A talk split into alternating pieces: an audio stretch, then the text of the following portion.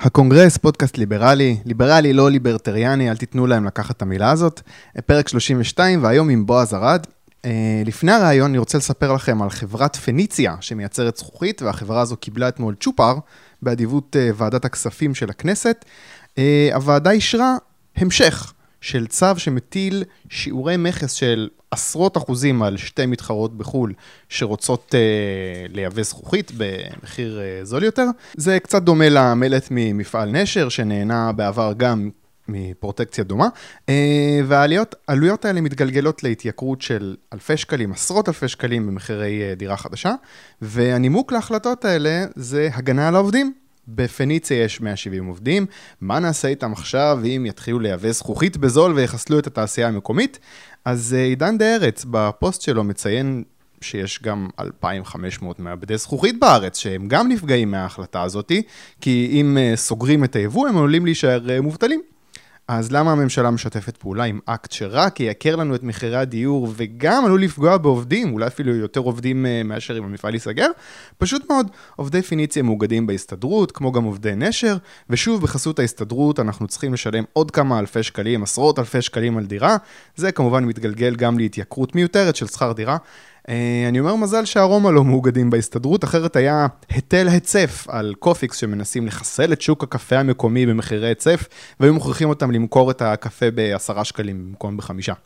אז בפעם הבאה שמישהו אומר לכם שיקר פה וזה בגלל בעלי הון מרושעים והקפיטליזם, תנו לו את הדוגמה של ההסתדרות והזכוכית של פניציה והמלט של נשר, ותגידו לו שיש עוד המון דוגמאות. ואם הוא ישאל למה לא מדברים על זה מספיק בעיתונים, תזכירו לו שגם העיתונאים רובם, ככולם, חברי הסתדרות, ותמליצו לו על המדור הכלכלי בישראל היום ועל אריאל ויטמן, שכן כותב על הדברים האלה, ובאופן ספציפי גם כתב על העניין הזה, והציף את זה לתודעה שלי, ונתן לי מידע שעזר לי לכתוב את מה ששמעתם עכשיו. Uh, ההצעה הזו אגב עברה פה אחד בתמיכת uh, חברי הכנסת איתן ברושי ומיקי רוזנטל מהמחנה הציוני ומיקי לוי מיש עתיד. Uh, קראתי איזה ליצן שאומר שיש עתיד זה הבית לליברלים, אז בבקשה. ואפרופו בית, בצלאל סמוטריץ' מהבית היהודי גם תמך בהצעה הזאת, הליברל, כן? Uh, הם ליברלים כל עוד זה לא פוגע בהסתדרות, זאת אומרת שהם לא. כדאי להיות ביקורתיים כלפי אנשים שקוראים לעצמם ליברלים. ועכשיו לשיחה שלנו עם בועז ארד. בועז ארד הוא אחד ממקימי התנועה הליברלית החדשה, הוא עומד במכון, בראש מכון אה, איין רנד בישראל. אהלן בועז. אהלן. יש עוד איזה קרדיט ש... שאני יכול להוסיף? אפשר להמשיך הלאה. אוקיי. Uh, לפני שנגיע לנושאים אקטואליים, אחד הפידבקים שקיבלתי מהמאזינים, זה לנסות לדבר עם המרואיינים על יותר מנושאים אקטואליים, לדבר על משהו שרלוונטי ספציפית לגביהם. אז אני רוצה לדבר איתך על התל"ח, על התנועה הליברלית החדשה. הגוף הזה הוקם ב-2011, אנחנו כמעט שבע שנים אחרי. כשאתה מסתכל עכשיו על ההתפתחות של התנועה עד עכשיו, זה מה שציפית שיקרה? זה תואם איזשהו חזון שהיה לכם אז?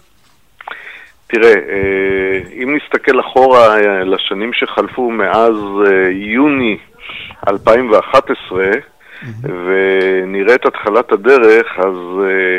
אפשר לראות את זה בחמישה אנשים שנפגשים בקפה גרג בגן העיר ומדברים על מה שהיה אז המחאה המדוברת, מחאת הקוטג'. Mm-hmm. והדיבור מסביב לשולחן היה שישראל זקוקה למסיבת קוטג' ישראלית, mm-hmm. במודל של מסיבת התה האמריקאית. Mm-hmm.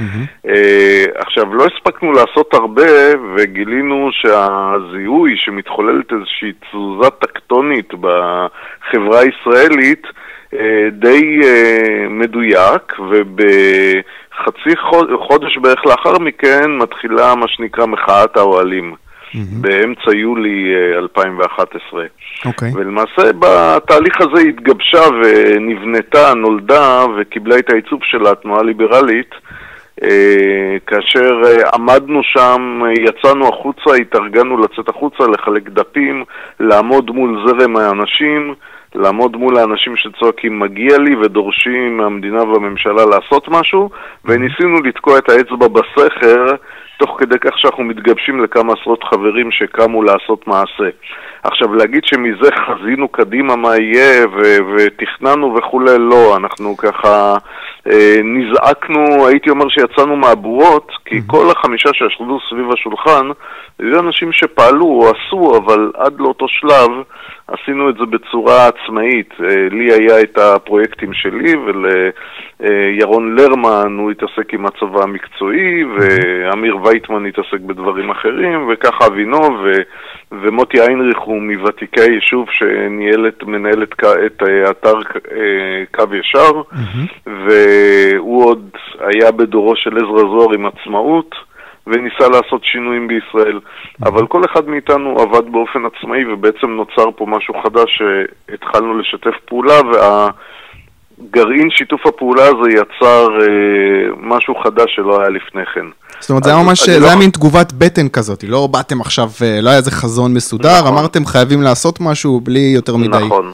זה היה שילוב, שהיה ברור לנו שחייבים לעשות משהו, היה ברור לנו איפה הטעויות, אה, איך בדיוק, איזה צורה תלבש העשייה הזאת, לא היה ברור לנו, אז בגלל זה אני לא יכול לומר לך אם זה עונה לציפיות של מה שחשבתי, mm-hmm. כי uh, לא היו לנו ציפיות מספיק ברורות, חוץ מזה שאנחנו צריכים להתחיל להתארגן לפעילות ו... ולצאת החוצה ולהציג איזושהי אלטרנטיבה ולחפש את הדרכים להציג את האלטרנטיבה. Mm-hmm. ובמובן מסוים התנועה הליברלית היא... Uh, היא uh, תהליך כזה של uh, גיבוש האלטרנטיבה וההצמחה שלה, והיא צומחת בצורה די אורגנית, ואני אוכל לומר לך שאם אז היה כמה עשרות בודדים שפועלים במסגרת המחאה, ואפשר לראות אותם קצת ב... באווירה וברקע של הסרט שלך, הדרך לרוטשילד, mm-hmm. אז היום אם אני ניקח את השנה האחרונה, אז אנחנו כבר אה, נמצאים בתקשורת בצורה יותר משמעותית. היו לנו איזה מאה הופעות תקשורתיות ורבות מהן בערוצים מובילים. אנחנו מארחים אה, מכינות, קבוצות נוער, אה, מרצים בתוכניות חינוכיות. אה, התחלנו להפגין בכל אחד במאי נגד הרעיון הקולקטיביסטי והכלכלה הריכוזית. אנחנו מציגים איזושהי אלטרנטיבה בפני הציבור.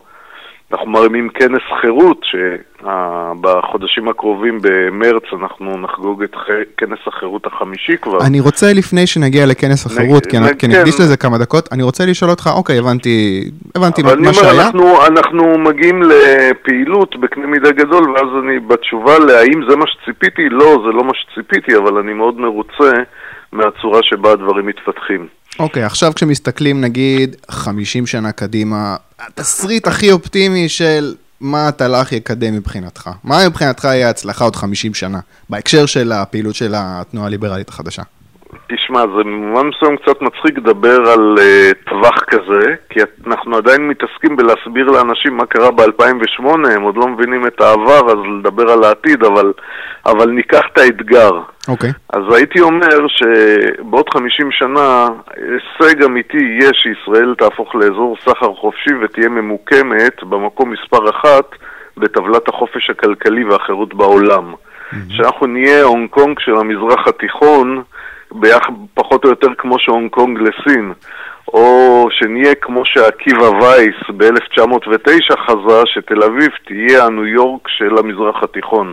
בהצלחה לא מבוטלת אגב. Mm-hmm. אז אני חושב שיש לנו את היכולת להגיע לשם בטווח זמן כזה, וזה צריך להיות היעד שלנו. אבל הדרך מאוד מורכבת ומאתגרת, ואנחנו חיים במקום שבו אה, ב, נקרא לזה, 20 שנה מנסים לעשות רפורמה בחברה אחת שנקראת חברת חשמל, mm-hmm. ולא מצליחים. Mm-hmm. אבל אני מקווה שבעוד 50 שנה אנחנו נהיה כבר אחרי שנתגבר על חלק גדול מהמגבלות שהיום גורמות לתהליכים לנוע באיטיות כזאת רבה. אוקיי. Okay. אה, uh, ההתעסקות שלך בקידום של uh, רעיונות ליברליים בישראל מתחיל עוד לפני 2011, התחושה שלי היא שמה שנתן את הפוש להתגבשות של הקהילה הזאת אה, בישראל, זה אולי גם העובדה שהקמתם איזשהו ארגון פורמלי בשם התנועה הליברלית, אה, אבל ההרגשה שלי שזה גם פייסבוק, והעובדה שפתאום יש לאנשים דרך למצוא אחד את השני, שאולי פעם הייתה הרגשה כזאת שזה רק אתה ועוד כמה בודדים, ועכשיו פתאום יש איזה כלי שמאפשר ליצור את הקשר אה, אה, יותר בקלות. אתה, אתה חושב שזה ככה, או שאולי יש פה גם איזשהו אני, עניין של הבשלה אני, של השיח ומוכנות לקבל רעיונות כאלה, בלי קשר לפייסבוק? אני מסכים לגמרי, אני חושב שכולנו מרוויחים מההתקדמות הטכנולוגית, האינטרנט, הכלים של המדיה החברתית. אם אני מסתכל אחורה בפרספקטיבה שלי, אז בשנת 1987 התעסקתי בלהוציא כתב עת וצילמתי אותו במכונת צילום, שכפלתי, שידכתי, חתכתי, מה שפעם דרש להתגבר על חסמים עצומים על מנת להוביל רעיונות קדימה, והגעתי לכמה מאות אנשים. Mm-hmm. היום אנחנו בקלות רבה אה, הופכים רעיון, ל... אה, מעבירים אותו למדיה שכל אחד יכול בעולם להגיע אליה, ובעצם מתגברים על הרבה מאוד אה, מכשולים בדרך. וזה פותר, וההתקדמות הטכנולוגית היא לא רק באה לידי ביטוי בעובדה שיש לנו כלים רבי עוצמה, שכל אדם היום הוא תחנת שידור מהלכת, mm-hmm. בעצם העובדה שהוא מחזיק טלפון סלולרי ביד, אלא גם uh, בזה שהטכנולוגיה מאפשרת לנו חיים יותר טובים וגם יותר זמן חופשי, וכשיש יותר זמן חופשי אז אנחנו מסוגלים להתחיל לחשוב ולהיות יותר ביקורתיים ולשדרג יותר את הצורה שבה אנחנו מתייחסים לסביבתנו. כן, זהו, אז אתה אומר כאילו, נגיד עוד 50 שנה באמת ישראל תהפוך להיות ההונג קונג של המזרח התיכון, אז מבחינתך קרדיט גדול מגיע גם לפייסבוק ולסטיב ג'ובס. אני, אני כאן אה, הגמד שעומד על כתפיים של ענקים במובן הזה, לגמרי. אה, אני בהחלט חושב שהקרדיט הגדול הוא מגיע ליזמים ולטכנולוגים ולאנשים שנמצאים ב... למעשה במרוץ מול הבירוקרטיים והסטטיסטיים שמנסים למנוע מאותם חברות טכנולוגיה לצמוח אה, ולשחרר אותנו לגמרי. אז לפני ש... ויש כזה מאבק. כן, כן, אני, כן, אנחנו נדבר על המאבק הזה, כן. מאבק שהסניף כן. המקומי שלו זה גיא רולניק, אבל על זה נדבר בהמשך. אני רוצה לעבור עכשיו קצת לכאן ועכשיו, אבל עדיין לפני ההתעסקות בנושאים האקטואליים, נדבר באמת על כנס החירות החמישי, שהוא יארך עוד חודשיים וחצי, כן. זה יוצא 28 לשלישי, זה יוצא יום רביעי. אז מה יהיה בכנס השנה? נכון, הכנס השנה יהיה במרכז נא לגעת ביפו, אה, ובכנס הזה הוא, הוא בעצם הוא האירוע המרכזי של אוהבי חירות כלכלית ואישית בישראל, והשנה אנחנו אה, נקיים את הכנס בסימן של עסקים ועשיית עסקים בישראל, ונצא עם... רגע, אני רק, רוצה לה... אני רק רוצה להגיד משהו טריוויאלי לכאורה, אה, זה בנמל יפו ויש חנייה, יש חנייה אנשים. נכון, שפע של חנייה שפע. כן, אוקיי. אה, ובכנס הזה נוכל לפגוש אנשי עסקים מהמובילים בישראל. ואנשי אקדמיה בכירים, ואנשי תקשורת וחברי כנסת שקרובים לרעיונות הליברליים, mm-hmm. וגם uh, נקים שם גלריה, זה בעצם יהיה מעין פסטיבל עם דוכנים שיצמי, שימחיש את הצמיחה של ארגוני חירות בישראל, ואני אתן רק ככה רשימה חלקית לגופ, של גופים שאנחנו מצפים שיופיעו בכנס, mm-hmm. זה ארגון בשם חירות uh, בתעסוקה, פורום קהלת, ליברלים בליכוד, זהות, חופש לכולנו, Student for Liberty, זווית אחרת, מידה, רותם סלע בהוצאה שלו ועוד רבים אחרים. זאת אומרת, יהיה, יהיה שם חגיגה לכל מי שרוצה לפגוש את הפעילים המרכזיים ש... נקרא לזה, נמצאים בשדה הקרב ביומיום, אה, בשדה הקרב הרעיוני של החירות. אני חושב שאף אחד מהארגונים האלה שציינת, זה נדמה לי או שאף אחד מהם לא היה קיים לפני 2011? קהלת אולי כן. יכול, בוא נגיד ככה, לא, אני חושב שהם כולם תופעה יחסית חדשה. מכון ירושלים לחקר שווקים שלא ציינתי, mm-hmm. ואני מקווה שהוא ישתתף איתנו, היה קיים אה, כמה שנים לפני כן, ועוד זכיתי גם לעבוד בו, אבל... אה, אה, אבל אה, רוב הארגונים האלה צמחו באמת בתקופה הזאת של, אה, בוא נגיד ככה, בחצי השני של העשור הראשון של שנות האלפיים. אני יודע שבדרך כלל דוברים אה, כוכבים, מה שנקרא, אתם סוגרים טיפה יותר קרוב לכנס. יש לך אבל איזה שהם שמות ככה לסבר את האוזן של אנשים שסגורים ואתה יכול להגיד, זה בא? יש לנו כמה אנשים, אבל אנחנו נפרסם בקרוב, לא בשלב הזה. אוקיי, אה, כן. אני רוצה להמליץ על הכנס הזה, אני הייתי בכמה כנסים קודמים. זה כיף, זאת אומרת, זה קודם כל זה כיף, זה, אתה מגיע, אתה פוגש אנשים, נחמד, יש mingling, יש הרצאות, אפשר לשבת אה, בפנים, אפשר לשבת בחוץ, מאוד מומלץ, אחלה, אחלה אירוע. נכון, ואחלה מקום גם שיש בו באמת להיות בפנים, להיות בחוץ, להיות בפסטיבל הזה של הדוכנים, לטייל מסביב, יש מסעדות מסביב, יש מקומות בילוי, יופי של מקום לבלות את היום. כן, פשוט יום כן. כיף. אה, אוקיי, עכשיו בוא נדבר קצת על אקטואליה. אני רוצה להתחיל מנושא שהתעסקתי פה, בו כבר בשבוע שעבר. אבל הוא ממשיך להיות רלוונטי, וזה חוק המרכולים. אז קודם כל אני רוצה לשאול אותך, ככה מסקרנות, אתה חושב ששרן השכל, החברת כנסת, היא בחרה את הקרב הנכון פה? הסיכון שהיא לקחה שווה את זה לדעתך? טוב, עכשיו אני אגיד לך משהו לגבי שאלה כזאת. אני, כמו שאתה רואה, אני לא פעיל במיוחד בעסקי הפוליטיקה המפלגתית. כן. וכשאני רואה את ההתמודדות במקרה הזה של שני חברי כנסת, ששניהם קרובים למאבק הליברלי, נגיד שרן השכל ואמיר אוחנה, Mm-hmm. וכל אחד מהם בחר בדרך התמודדות שונה מול המנגנון הפוליטי-מפלגתי הישראלי בסוגיה הזאת. כן. אז uh, אני יכול לחשוב על האמירה שמיוחסת, עד כמה שאני זוכר, של מילטון פרידמן, שאנחנו לא מבקשים פוליטיקאים שיהיו מלאכים, אלא אחרי שיטה פוליטית שתוביל גם את הפוליטיקאים הלא... טהורים ומופלאים לעשות את הדברים הנכונים. Mm-hmm. אבל היום אנחנו נמצאים בשיטה פוליטית שהתמריצים מובילים פוליטיקאים רבים לעשות את הדברים הלא נכונים.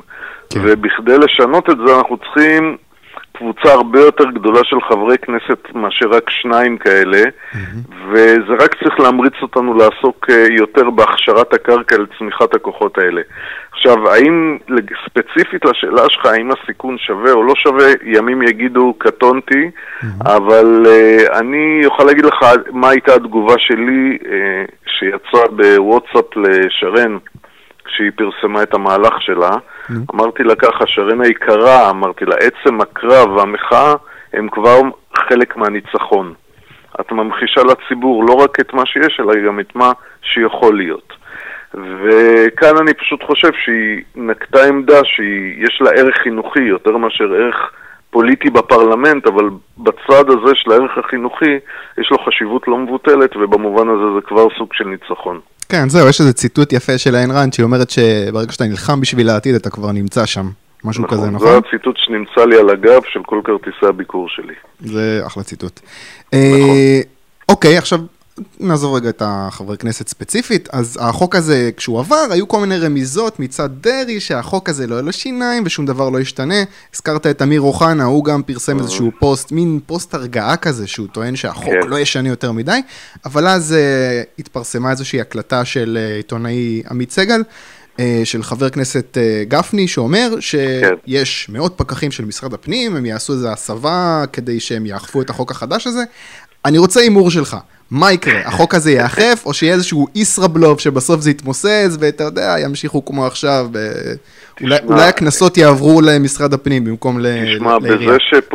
בזה שפוליטיקאי אומר לציבור של בוחריו מה שאותו ציבור רוצה לשמוע, אין שום חדש. כן. וזה אגב נכון לשני הצדדים, לא רק לדתיים, גם לחילונים. ולכן מה שיקבע זה, מה שיק... זה, יהיה... זה יהיה ההתפתחות של התפיסה של הציבור ביחס למה שצריך להיות. ויכול להיות שאנחנו נמשיך עוד הרבה מאוד שנים במשיכת חבל. שהמשקולת אה, עוברת כל פעם לפי שהן תוצאות של בחירות, איזה ציבור מושך יותר את הציבור השני אל מעבר למקום שבו הוא רוצה, אבל אני מקווה שאם אנחנו נצמח, נגדל ונהיה יותר משמעותיים, אז נלמד את האנשים שיכולים להניח את החבל, ושכל אחד יעמוד על הקווים שהוא רוצה לעמוד בהם בנחת בלי שהשני מושך אותו. ואני מקווה שגם החרדים וגם החילונים, ויש כאלה חרדים וחילונים שמבינים שהם בדרך כלל הנציגי המגזרים האלה שנמצאים בתנועה הליברלית, שמבינים שהפתרון זה לא הורדת ידיים מגזר מול מגזר, אלא חייבת אין לחיות. כן, אה, מצד אחד כאילו יש, יש התפתחות, יש הרבה אנשים שמצטרפים לתנועה, מצד שני כאילו זה אירועים כאלה שממחישים לי כמה אנחנו רחוקים מאיזשהו כן. שינוי אמיתי. אה, אני לא יודע מה זה נקרא שינוי אמיתי, שיש תנועה כזאת, היא חיה, היא בועטת, היא עושה דברים. כן, אבל אתה יודע, אה, עצם זה שבכלל... ואנשים, ברגע שיש אלטרנטיבה, אז העובדה, תראי, גם אם אתה מוצף ב... אה, גבלס מיוחסת לו האמרה שאם שקר חוזרים עליו הרבה, הרבה פעמים, הוא נתפס כאמת, אבל אמת, אם חוזרים אליה אפילו פעם אחת, אז יש לה כוח גדול מאוד להרוס שקרים. ובעצם העובדה שאנחנו כאן יוצרים אלטרנטיבה, אז העובדה שאנחנו מיעוט לא באמת משנה. זאת אומרת, העוצמה של הרעיונות היא כזאת שבסופו של דבר אה, אנשים יקלטו אותה. ואני חושב שאנחנו נמשיך להתקדם למרות העובדה שאנחנו כרגע מיעוט קטן. אני רוצה לדבר איתך על טור בעיתון הארץ, אה, יש להם מדור כזה של מחלק מוסר, אני חושב קוראים לזה, טור עם כותרת, הצילו אני הופכת לליברטריאנית. טור שעל פניו נראה שלפחות מתיימר לייצג את העמדה הליברלית, אה, אבל מתעצל בניסיון להציג תפיסה, את התפיסה בצורה הוגנת. אה, קודם כל, כמה אנחנו רחוקים לדעתך ממצב שבו יהיה ייצוג הוגן של אה, רעיונות ליברליים בעיתון רציני סך הכל, כמו עיתון הארץ. כן, אז אה, גם פה נכנסת קצת מתחת לפני השטח הטכנולוגיה, כי באמת יש אלטרנטיבות, זה לא כזה big deal שפורסם טור כזה או אחר כן, זה בעיתון נכון. הארץ, זה כבר אה, די זניח, זה פחות או יותר כמו אמרו ברשות השידור או, ב, או בתאגיד, כאילו, כמה כבר מסתכלים על זה. אבל ללא קשר, אם מסתכלים על הטור הזה, אה, הוא כזה מין ז'אנר מתקדם של סאטירה מתחכמת.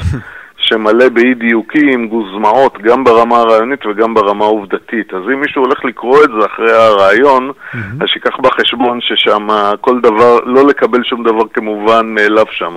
כן. עכשיו, הטור מאוד מגזים שם בתיאור שלו, בתפיסה של עוינות בין אובייקטיביסטים לליברטריאנים, אה, ובסך הכל אבל עושה שירות טוב בעצם העיסוק בנושא. אני, כי אני מניח ש... הכותבת או הכותב של מי שכתב את זה, mm-hmm. כי זה גם טור שמופיע בעילום שם, כי הוא אמור כן. להיות איזה מין חוכמה שאין מאחורי האיש שיכול אה, להגן על משהו, אבל אה, אה, מי שעומד מאחוריה, הוא היה מוטרד, זאת אומרת, רואים מתוך הכתיבה שהרעיונות הליברטריאניים והרעיונות האובייקטיביסטיים מאוד מטרידים אותו, והוא חושב שראוי להתעמת איתם, להתנגח בהם, לעשות איתם משהו, ובסופו של דבר זה טור שעושה שירות טוב, למרות כל אי הדיוקים שלו, בעצם העובדה שהוא מפנה, נקרא לזה ברפרנס לקריאה, לקריאת המשך. אוקיי. אז uh, אני אגב התלבטתי אם בכלל לנסות להתייחס לטור הזה, והגעתי למסקנה שניסיון להתייחס אליו יעיד על זה שאיבדתי את חוש ההומור. אז עזבתי את זה. אוקיי, אני כן רוצה לגרור אותך לבוץ כן. דווקא. כן. אה, הזכרת את זה שהטור כן מאיר איזשהו ויכוח, לדעתי אולי רלוונטי בין, בוא נקרא לזה האגף הליברטריאני והאגף האובייקטיביסטי, וזה העניין של מוסריות. עכשיו, אם כן. אובייקטיביסט יטען שקפיטליזם זה טוב, זה יהיה בסופו של דבר מתוך טענה מוסרית. אנחנו רוצים לעשות את זה כי זה הדבר הנכון, זה דבר מוסרי. ליברטריאן יטען, אני חושב שמוסר זה עניין יחסי, אין מוסר אובייקטיבי, ושקפיטליזם זה טוב כי זה עובד. כן. הוויכוח הזה הוא רלוונטי לדעתך? זאת אומרת, הוא מעניין, הוא, אבל אה, יש בו הוא- איזושהי סכנה לחזית מאוחדת של אה, ליברטריאנים ואובייקטיביסטים במאבק לא לקידום באמת. חופש? לא בעיניי, משום שבתפיסתי, ואני חושב שאני מייצג כאן נכון את התפיסה האובייקטיביסטית, המוסרי והמעשי לא נפרדים, הם לא מנוגדים, אין דיכוטומיה. אין דיכוטומיה גוף-נפש, וזה אגב, אתה יכול להיות ליברטריאן ולהכיר, לחשוב שיש דיכוטומיה כזאת. ואתה יכול להיות נגיד דתי מאמין וליברטריאן, ואתה, אבל אובייקטיביסט לא יראה את זה כך. ואין אה, אין דיכוטומיה בין מוסרי למעשי. אז, אה, אבל אני חושב שהמוסר הוא נמצא בסדר אה, ערכי יותר עמוק או יותר גבוה מאשר המעשי, כיוון שאנחנו שואפים, אה, כמי שרוצים להיות אנשים טובים יותר, אנחנו שואפים לעשות את המוסרי, גם אם לפעמים זה קשה או כואב או פוגע בנו. אם אנחנו נבין שמוסר זה מה שמייצג את הערכים הנעלים שלנו, אז אנחנו נהיה מוכן גם, מוכנים גם לסבול למען המוסר. וזו הסיבה, אגב, שאתה רואה מדינות שאפילו הלכו לכיוון של חופש וחירות, ואז הם מצביעים לאיזה נשיא סוציאליסטי שגורר אותם בחזרה למדמנה, כן. ו... או, או לשלטון כזה שגורר אותם אחורה. והם עושים את זה משום שמשכנעים אותם שזה יותר הוגן, יותר מוסרי, יותר צודק. אז אני חושב שאי אפשר לנצח במלחמה הזאת על ידי זה שמשאירים את אחד האגפים מוזנח. וצריך uh, לחבר את הדברים, וככל שנהיה יותר עקביים, אז אני חושב שאנשים יתקרבו גם לגישה הזאת של לשלב בין הדברים. כך ששוב, ה- ה- אתה אומר שאלה יהיו הצרות שלנו. סתירה. אין כאן סתירה, ושבאמת, אה, למרות שיש הרבה אנשים שמעדיפים לא לגעת בנושאים האלה מבחינה מוסרית, יבושם להם, אני חושב שהם פשוט יכולים לעשות רק חלק מסוים מהמאבק, לא את כולו. אבל גם לחלק הזה יש הרבה מה לעשות. אני רוצה לדבר איתך עכשיו על תקציב החינוך, היה איזשהו פוסט של אה, נפתלי בנט שהוא מתגאה בעלייה בתקציב השנה, אה, אבל כמו שמראה פוסט יפה בנושא של חופש לכולנו, אה, התקציב לתלמיד עלה תוך פחות מעשור מ-17,000 שקל ל-22,000 שקל, אבל יש הסכמה רחבה יחסית שהחינוך לא השתפר. ועדיין יש גם הסכמה רחבה, אולי אפילו עוד יותר, שבעיה כזו שהממשלה צריכה לפתור, הפתרון זה לשים עוד כסף, אה, לשלם יותר למורים. איך, איך, איך בכלל מתחילים להבקיע את התפיסה הזאת בקרב הציבור הרחב, שאתה יודע, מחזיק בשתי העמדות האלה שהן מנוגדות? לא יודע, אולי זה נכון בכלל, אולי צריך לשלם למורים יותר, ויבואו מורים יותר טובים. כן, אז זהו, פשוט אין קשר בין הזרמת הכסף לבין טיב החינוך, וכל עוד אין קשר, אה, שוב, שום כמות של כסף לא תפתור את הבעיה. והבעיה שלנו, וזה גם אני מציע למי שרוצה לעקוב אחרי פוסטים של אורי כץ בנושא הזה, mm-hmm. שכתב על אה, מחקרים שמדגימים כיצד ארגוני מורים פוגעים באיכות ההוראה. אצלנו זה מאוד ברור, כי ברגע שאתה מזרים יותר כסף לחינוך, הוא, הוא הוא מופנה לוותיקים ולבינוניים כאשר הצעירים או המוכשרים או אלה שמגיעים להישגים לא מתוגמלים בהתאמה ואנחנו רואים הרבה מאוד אנשים שנכנסים אה, אידיאל, כאידיאליסטים למערכת החינוך נפלטים ממנה אחרי זמן קצר. Mm-hmm. בעוד שהוותיקים מתוגמלים באופן יחסי הרבה יותר. עכשיו, הדבר הזה הוא מעוות, ומי שיוצר את העיוות זה ארגוני מורים, וה... והם עושים את זה בזכות מערכת חוקים מעוותת ומשרד חינוך שנלחם בכל אלטרנטיבה. רק לפני כמה ימים קיבלתי איזה וואטסאפ מקבוצה שמנסה להקים בית ספר. בנס ציונה, ומתענים להם ומתעמרים להם, מתעמרים בהם גם משרד החינוך וגם uh, מטעם העירייה. Mm-hmm. וכל עוד הגישה היא, הגישה היא כזאתי, אז אנחנו לא נראה במערכת החינוך את אותה יזמות למשל שאנחנו עדיין רואים אותה בתחום ההייטק. או. בתחומים אחרים שבהם יש חופש uh, ליצור, לעשות, להציג אלטרנטיבות. ועד שלא נפרק את ה... נקרא לזה, את הכפייתיות הריכוזית של מערכת החינוך, אנחנו לא נפתור את הבעיה בצורה יסודית. אוקיי. אמ, אני רוצה לעבור לנושא ש... לא, לא, הייתי בטוח אם יהיה זמן, אבל יש זמן. אה, אני רוצה לדבר איתך, הזכרנו את זה קודם, על המלחמה נגד הענקיות הדיגיטליות, זה ה baby החדש של אה, גיא רולניק ודה מרקר. אה, אז המטרה החדשה שלהם זה גוגל, פייסבוק, אמזון. אה, הטענה שלו היא שהם נעשים גדולים מדי וחזקים מדי ועשירים מדי, ומעצם הגודל שלהם הם פוגעים ביזמים חדשים שמבקשים לפרוץ. הוא חושב שצריך לעשות להם מה שעשו פחות או יותר למיקרוסופט בשנות ה-90, לפרק אותם, למסות אותם, להגביל אותם. והוא אומר, כמו שריסון מייקרוסופט אפשר את הצמיחה הגדולה שאנחנו נהנים ממנה היום, כך הפירוק של הענקיות האלה גם יעזור לנו. ו... כן. אה, אני סקרן, כשאתה נתקל בטענות כאלה, אתה תוקף את זה מהכיוון התועלתני, זאת אומרת, אתה מנסה להגיד, לא נכון, גוגל ופייסבוק זה כן לטובתנו וכן לטובת היזמים, או שאתה מגיע מהטיעון המוסרי, שלא משנה כמה הם גדולים או מרוויחים כסף, זו זכותם ואסור לפגוע בהם. איך אתה תוקף את הבעיה, את הטענות האלה? גם וגם, ודרך אגב, אני בדה מרקר, ב-17 באפריל 2016, פרסמתי מאמר שתחת הכותרת יעד המתקפה הבאה של הכנסת, ההייטק. אמ-המ. וזה בעקבות, אה, אז היה איזה קמפיין עם אה, אה, בלון אווירי כזה שהניפו מול משרדי גוגל שהם חייבים לשלם מס, ויואב קיש התחיל להציע הצעות, והיה ברור שזה הולך לכיוון הזה, אמ-המ. וזה טרנד, נקרא לזה, שקיים גם באירופה, גם במקומות אחרים, שבהם ממשלות, תראה, ממשלות לא אוהבות תחרות, וברגע שחברות צומחות, ובאמת, כמו שאמרנו מקודם, משחררות את הציבור ומאפשרות אלטרנטיבות, אז אה, מנסים לקצץ את כנפיהם. וזה מתאים מאוד לגישה הזאת אה, שרונלד ריגן דיבר עליה, שאם זה לא זז, אז תסבסד את זה, ואם זה זז מהר, אז תמסה את זה. זאת אומרת, אז, או תפרק את זה במקרה הזה. Mm-hmm. ומדובר פה בטעות יסודית, כיוון שהענקיות הדיגיטליות האלה, שוב, הן לא צמחו יש מאין. הם צמחו במקומות שבהם הייתה את החירות הגדולה ביותר בעצם למנף רעיונות ויזמות והשקעות. וכשאתה מתחיל לקצץ אותם, אתה בעצם פועל בניגוד לעיקרון הזה. עכשיו, העיקרון הזה הוא עיקרון מוסרי.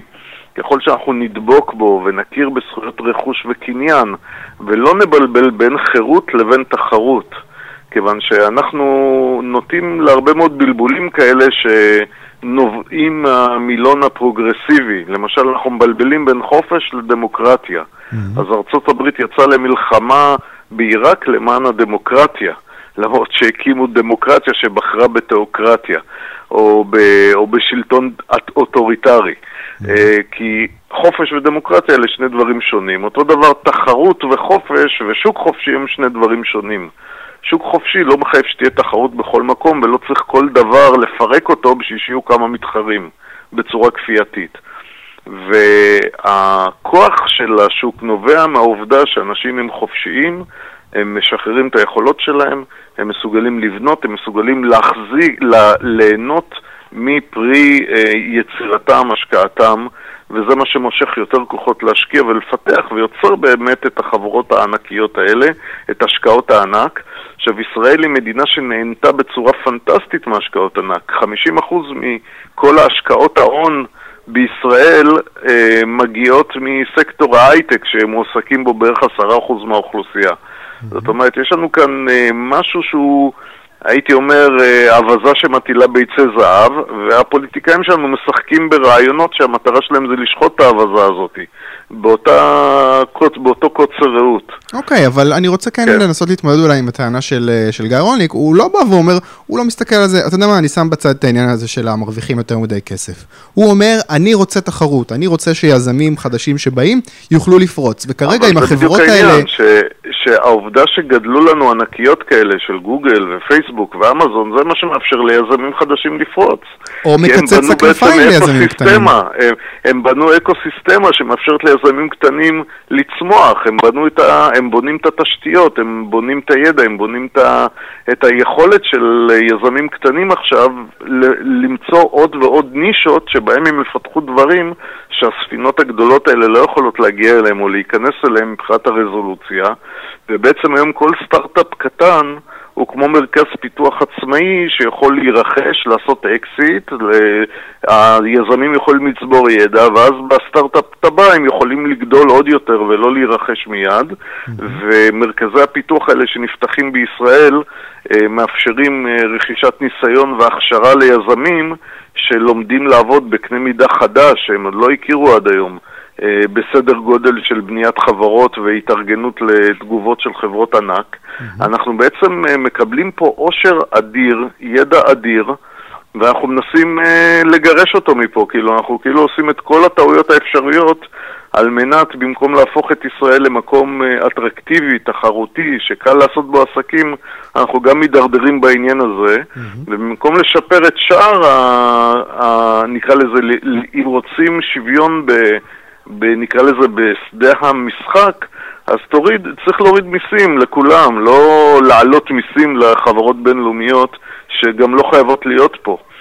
אה, ובמובן הזה, במיוחד בנושא של ההייטק, המעבר ממדינה למדינה הוא מאוד קל יחסית, וזה קצת uh, טיפשי מצד ישראל לנסות uh, להוביל את הקו האתטיסטי בעולם ולנסות לקצץ כנפיים. הוא מדבר על מיסוי ושליטה גלובלית. זאת אומרת, אין דבר כזה אה, במדינה כן, ספציפית. אז, אז אה, יואב קיש או, או לא יודע מה, או גילה גמליאל יובילו מערכת מיסוי גלובלית, יופי.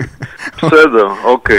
אוקיי, אני רוצה רק עוד ניסיון אחד לנסות, אה, לנסות בכל זאת לייצג את הטענות העיקריות שלו. כן. הוא אומר, הנה, תראו, הפלנו את מייקרוסופט בשנות ה-90, הנה, זה מה שאפשר את הצמיחה של הגל הזה. ואם לא היינו מפילים את מייקרוסופט, היינו נשארים עם מייקרוסופט וכל הדברים הנהדרים האלה. אולי לא, בכלל לא היה גוגל ופייסבוק ואמזון, אם מייקרוסופט הייתה שולטת ואתה יודע, היינו נשארים בבינוניות שלהם. פשוט, אה, זה פשוט לא נכון, כיוון שאף אחד לא הפיל את מייקרוסופט, רק יטענו אה, לה, בדיוק כמו שמטענים גם לפייסבוק עכשיו. אמ-המ. אני לא יודע אם אתה יודע, אבל בגרמניה למשל עכשיו חקקו חקיקה שאומרת שפייסבוק יכולה להיכנס בקנסות ענקיים של עשרות מיליוני אירו אם הם ייתנו במה, אם מישהו יפרסם אצלם איזה משהו שהוא הוצאת לשון הרע או משהו כזה. Mm-hmm. מה זה אומר? זה אומר שמטילים עליהם נטל רגולטורי שהם צריכים להפעיל עכשיו צוותים משפטיים יקרים ואלפי, אה, נקרא לזה, אנשי מקצוע שיעברו על כל פוסט ויסמנו ויסננו וימחקו, וכמובן יסתמו את הפיות לכל מי שמדבר קצת קיצוני. אני אהיה בוטה, אני אהיה בוטה. אני אהיה בוטה. מה אכפת כן. לי שנותנים מכות לגדולים? מה אכפת לך לתת מכות לגדולים? הגדולים האלה הם מה שמשחרר אותך. אם, אם אנחנו נחזור רגע לתחילת השיחה שלנו, mm-hmm. אז העובדה שצמחו ענקיות המדיה האלה, שנותנות לך היום בחינם עושר עצום ויכולת להתגבר, בעצם נתנה לך את מה שנקרא את האיקולייזר, נתנה לך את האפשרות בלי שקל להפוך למישהו שיש למילה שלו כוח משמעותי, זאת אומרת, אם יש לך תוכן חשוב, אם יש לך אמירה חשובה, היום ישמעו אותך בכל העולם. בסדר, תודה רבה. עכשיו אני אומר תודה רבה, וממשיכה. אתה לא צריך טובות. מה זה? אז אני עכשיו אומר, בסדר, תודה רבה, קיבלתי מכם את זה, עכשיו אני ארסן אתכם. מה... רק שאתה, רק שאתה לא... להגיד תודה רבה, אני ממשיך הלאה, אני אתן לך בעיטה, זה לא התנהגות שהייתי מקבל אותה לא כהוגנת וגם לא כחכמה, אם אנחנו מדברים כבר על המוסרי והמעשי. זה לא חכם, משום ש... שוב, אומרים לא לירוק לבאר שממנה אתה שותה, יש בזה ערך אמיתי, כי הבאר הזאת היא, היא רק התחלת הדרך, זאת אומרת, ייחפרו עוד הרבה מאוד בארות, ויהיו עוד הרבה מאוד חברות, הם פשוט לא יהיו פה אם אנחנו נפעל בצורה כזאת. אני גם רוצה לציין עוד uh, משהו, זאת אומרת, אחד הדברים שהוא מציע זה, זה לעשות עליהם רגולציה ברמה... אה, אה, עולמית, הוא מדבר ש... על זה שהתחרות חשובה לו, אה, רק לציין שכאילו הרגולציה הזאת והמיסוי הזה ברמה עולמית, זה, זה, זה, זה מתהפך עלינו, כי ברגע שפייסבוק וגוגל ואמזון, הם ישמחו להתמודד עם קבוצה קטנה של פקידים שצריך להשפיע עליהם, זה הרבה יותר קל מאשר להתמודד על מיליוני ו... להתמודד מול מיליוני ומיליארדי צרכנים שצריכים לבחור במוצר שלך. כן. אה, זה נכון, וזה ברור שרגולציה כזאת היא תפגע במתחרים הפוטנציאליים של פייסבוק יותר מאשר בפייסבוק, אבל גם תפגע, ותפגע גם בכלל הצרכנים. זאת אומרת שלא יוכלו להשתמש בכלים האלה בצורה... אה, בצורה, בצורה שבה, בצורה ההגונה יותר להשתמש בהם באופן שבו אה, למעשה יש כאן אה, בין פייסבוק לבין הלקוחות שלה או בין גוגל או בין כל חברה לבין הלקוחות שלה נרקם הסכם, זה הסכם וולונטרי, למחוקק אין מה לעשות פה והוא לא צריך לעשות פה, התפקיד שלו צריך להיות מוגבל להגנה על זכויות הקניין והחיים ואם הוא עושה מעבר לזה הוא רק מזיק, ובמובן הזה הנזק הזה פוגע בציבור קודם כל, בחברות האלה אחרי כן, ובטח שישראל לא צריכה להוביל את הקו הזה. אה, יש מספיק אה, מדינות גרועות בעולם לעשות את העבודה הזאת, ואנחנו לא צריכים לגרש מפה ראשונים את, ה, את מי שבעצם אה, מוביל לכך שה, שהחיים שלנו הופכים להיות טובים יותר. אוקיי, okay. אה, אני רוצה לדבר איתך עכשיו על המלצות תרבות, על איזשהו ספר או סרט או פודקאסט, אירוע שאתה רוצה להמליץ עליו. אה, כן. אני אתחיל בהמלצה, אם לא הכנת משהו אז יהיה לך דקה שתיים אה, לחשוב על זה. כן. אני רוצה, יש לי המלצה מוזרה קצת, אני רוצה להמליץ על ספר של אניטה שפירא בשם ברל. וזו הביוגרפיה של ברל כצנלסון, מראשי תנועת העבודה בארץ, וזאת המלצה מוזרה, כי מה לליברלים ולאבי ההסתדרות, כן? אה, כן? זה מעניין, ואני חושב שצריך להבין מאיפה, מאיפה כן. המדינה שאנחנו חיים בה, מאיפה ההסתדרות, מאיפה הדברים האלה צמחו, מאיפה הרעיונות האלה של אה, צריך לעזור לעובדים כן. וכל זה, מאיפה זה צמח. אה, ספר מעניין. אה, ויש שם גם כל מיני דברים קטנים כאלה שאתה יכול לקחת כלקחים של היום, כן. כל מיני אקטים ש, שהוא עשה, שכאילו אנשים היו מרימים אה, גבה. הספר הזה הוא של אניטה שפירא, והיא יחסית מאוד טוב. מאוזנת, ופשוט קריאה מרתקת. טוב, יפה מוליץ. מאוד, אז תרשה לי, תרשה לי להגיב גם בהמלצה על אחד מראשי תנועת ההתיישבות. והעבודה. Mm-hmm. הספר להפריד של יהודה הראל. אה, נהדר. אם אנחנו כבר הולכים על ראשי התנועה הקיבוצית. אז uh, רק שאני ממליץ מהכיוון של איש uh, התנועה והקיבוץ שהתפכח מהחלום הקיבוצי mm-hmm. ופרסם למעשה שני ספרים, הוא פרסם ספר אחד בשם הקיבוץ החדש, mm-hmm. שבו הוא חשב שצריך רק להפריד את האלמנט הכלכלי בקיבוץ ואחרי כן את הספר להפריד, שהוא ספר שאנחנו היום uh, מוציאים והוא גם... Uh, יהיה, ב, יהיה זמין בכנס החירות ועוסק ב, בהתפכחות ובעצם בחלום ושברו של התנועה הקיבוצית, mm-hmm. עם הרבה מאוד אה, רקע, אה, נקרא לזה רעיוני, שיכול ללמד הרבה. וכמובן את הספרים של איין ראנד, את אה, מרד הנפילים וקמיין המתגבר. Mm-hmm. ולגבי אגב קמיין המתגבר, אם אתם הולכים על זה, אז יש גם תחרות חיבורים שמאפשרת לזכות באלף דולר עבור חיבור זוכה, שאנחנו מקיימים דרך מרכז איין ראנד. אוקיי, okay, פרטים בקשר לזה ב- אה, דרך האתר של מרכז איין ראנד אפשר אה, לראות את הפרטים, יש שם תחרות חיבורים, אחד הסעיפים המרכזיים באתר ואפשר לגשת ומדי שנה אנחנו מפרסמים את התחרות של השנה הנוכחית mm-hmm. ובקרוב גם אה, תתפרסם שם התחרות של 2018. Mm-hmm. ואני יכול להגיד לך עוד משהו לגבי המלצות תרבות ותוכן. כן. שביום כיפור האחרון, בעקבות ההחלטה של חברות כבלים לא לשדר, אה, מצאתי ערך בפתיחה של חשבון בנטפליקס, וגיליתי שם כמה וכמה סדרות מעניינות. Mm-hmm. אפילו סדרה בשם פאודה שנמצאת שם, ו... הלו? הופה, כנראה לחצתי על משהו. אני אומר, אפילו סדרה בשם פאודה, כן. שנמצאת שם, ואני מקווה שהיוצרים שלה, הישראלים, מרוויחים מעולה על התוכן שהם יצרו, ולמדו שאפשר לייצר תוכן איכותי ולמכור אותו, ושיהיה לו ביקוש, גם בלי שהמחוקק יכפה על הציבור לשלם עבור יצירה ישראלית איכותית, כמו שמקובל בשוק התקשורת הארכאי שלנו. ובכלל אני חושב שנטפליקס היא עוד uh, סממן למודל חדש של צריכת תכנים. פחות או יותר כמו הפודקאסט שאנחנו מייצרים עכשיו. כן. Uh, כאשר הצרכן בוחר מה הוא רוצה, מתי הוא רוצה, כמה הוא רוצה, mm-hmm. נגמר הקטע שבא האח הגדול ומאכיל אותך בכפית אחרי שעשרה רגולטורים גבו את דמי הקיום שלהם ממך. בשביל לכוון את הכפית הזאת בזווית שהם חושבים שהיא נכונה. קיצור, עוד 20 שנה, איזה 20 שנה? עוד 5 שנים, הלוואי ונוציא את הסרטים שלנו ואת הסדרות שלנו לנטפליקס. נכון. בועז ארד, תודה רבה. אה, ניפגש בכנס החירות, אה, ותודה על הרעיון. תודה רבה, להתראות. ביי ביי. תודה רבה לבועז ארד, הקונגרס, פודקאסט ליברלי, אנחנו ניפגש בשבוע הבא עם עוד ליברל.